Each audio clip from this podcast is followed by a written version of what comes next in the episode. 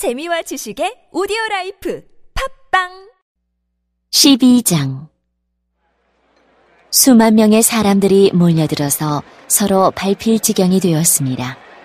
예수님께서 먼저 제자들에게 말씀하셨습니다. 바리새파 사람들의 누룩을 조심하여라. 그들은 위선자이다. 덮어둔 것은 드러나고 숨겨진 것은 알려질 것이다. 그러므로 어두운 데서 한 말이 밝은 데서 들릴 것이며 안방에서 속삭인 말이 지붕 위에서 선포될 것이다. 내가 너희에게 말한다. 나의 친구들아, 몸은 죽여도 그 이상 아무것도 할 수 없는 사람들을 두려워하지 마라. 너희가 누구를 두려워해야 할지 알려주겠다.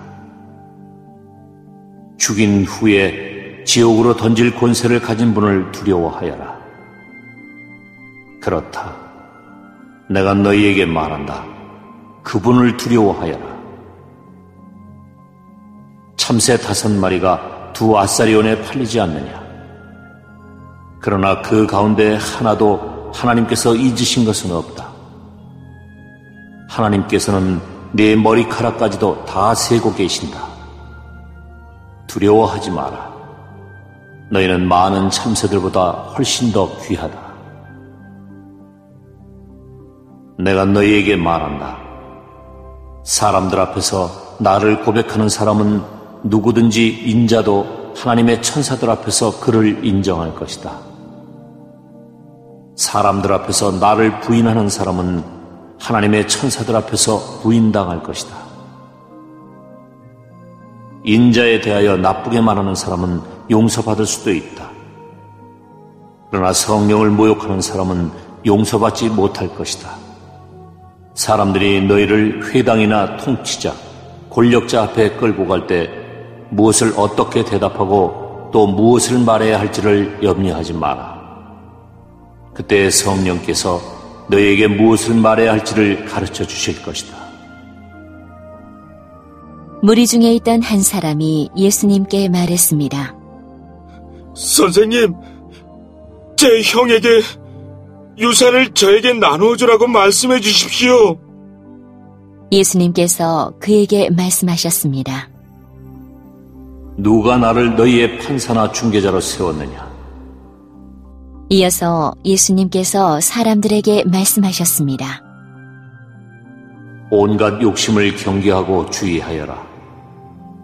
재산이 아무리 많더라도 사람의 생명이 거기에 달려있지 않다. 예수님께서 사람들에게 비유를 말씀해 주셨습니다. 어떤 부자의 밭에서 수확이 많이 나왔다. 그 부자는 속으로 생각했다. 내 곡식을 저장해 둘 것이 없으니 어떻게 할까? 그는 말했다. 이렇게 해야겠다. 내 곳간을 헐고 더 큰 곳간을 세워 거기에 내 모든 곡식과 물건을 저장하겠다. 그리고 자기 자신에게 말할 것이다. 인생아, 여러 해 동안 쓰기에 넉넉한 많은 재산을 가졌으니 편히 쉬고 먹고 마시며 인생을 즐겨라. 그러나 하나님께서 그 사람에게 말했다. 어리석은 사람아, 오늘 밤 내 영혼을 가져갈 것이다. 그러면 내가 준비한 것을 누가 가져가겠느냐?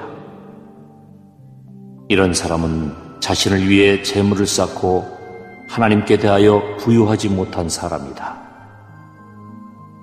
예수님께서 제자들에게 말씀하셨습니다. 그러므로 내가 너희에게 말한다. 목숨을 위하여 무엇을 먹을까? 몸을 위하여 무엇을 입을까 염려하지 마라. 목숨이 음식보다 중요하고 몸이 옷보다 중요하다. 까마귀를 생각하여 보아라. 까마귀는 씨를 뿌리지도 않고 거두어 들이지도 않는다. 그들에게는 국간이나 창고도 없다. 그러나 하나님께서 먹이신다. 그런데 너희는 새들보다 훨씬 더 귀하지 않느냐?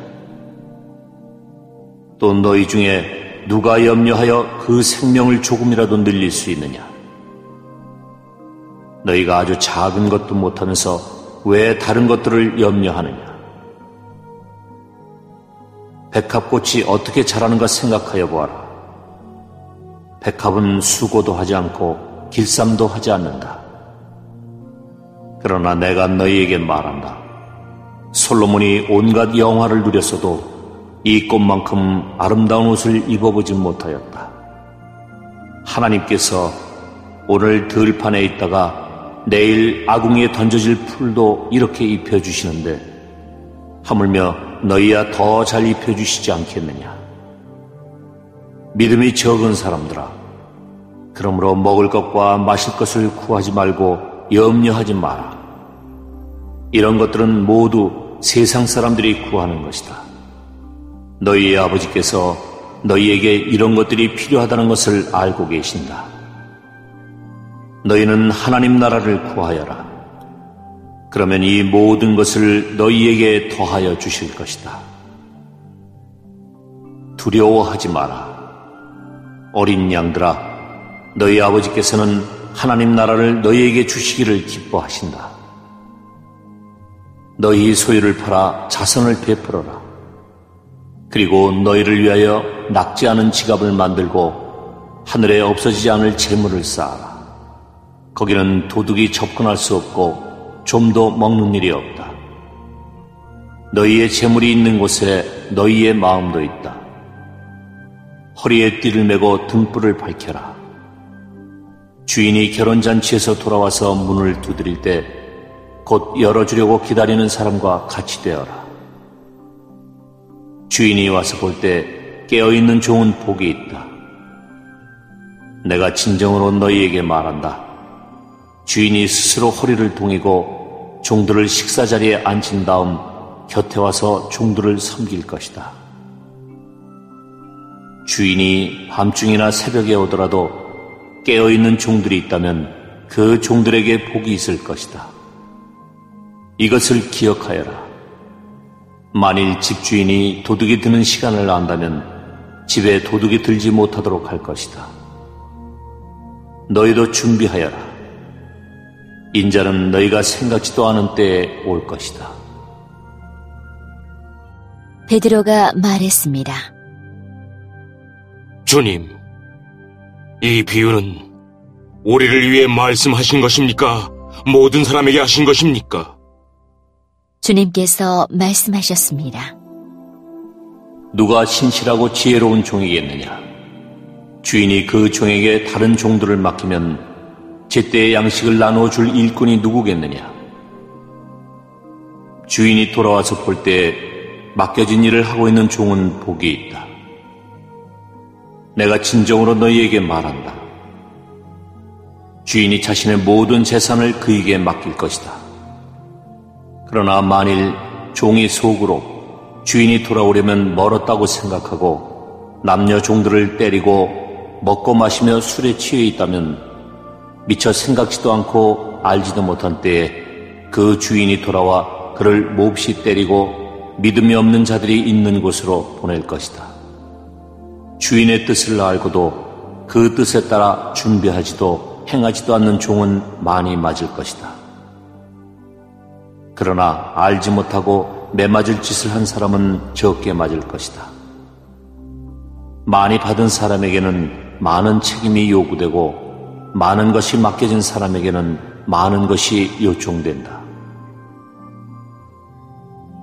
나는 세상에 불을 놓으려고 왔다. 불이 이미 붙었으면 더 바랄 것이 없다. 그러나 나는 받아야 할 세례가 있다.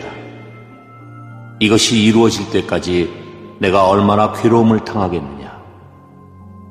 내가 세상에 평화를 주러 왔다고 생각하느냐. 내가 너희에게 말한다. 그렇지 않다. 오히려 분열을 일으키러 왔다.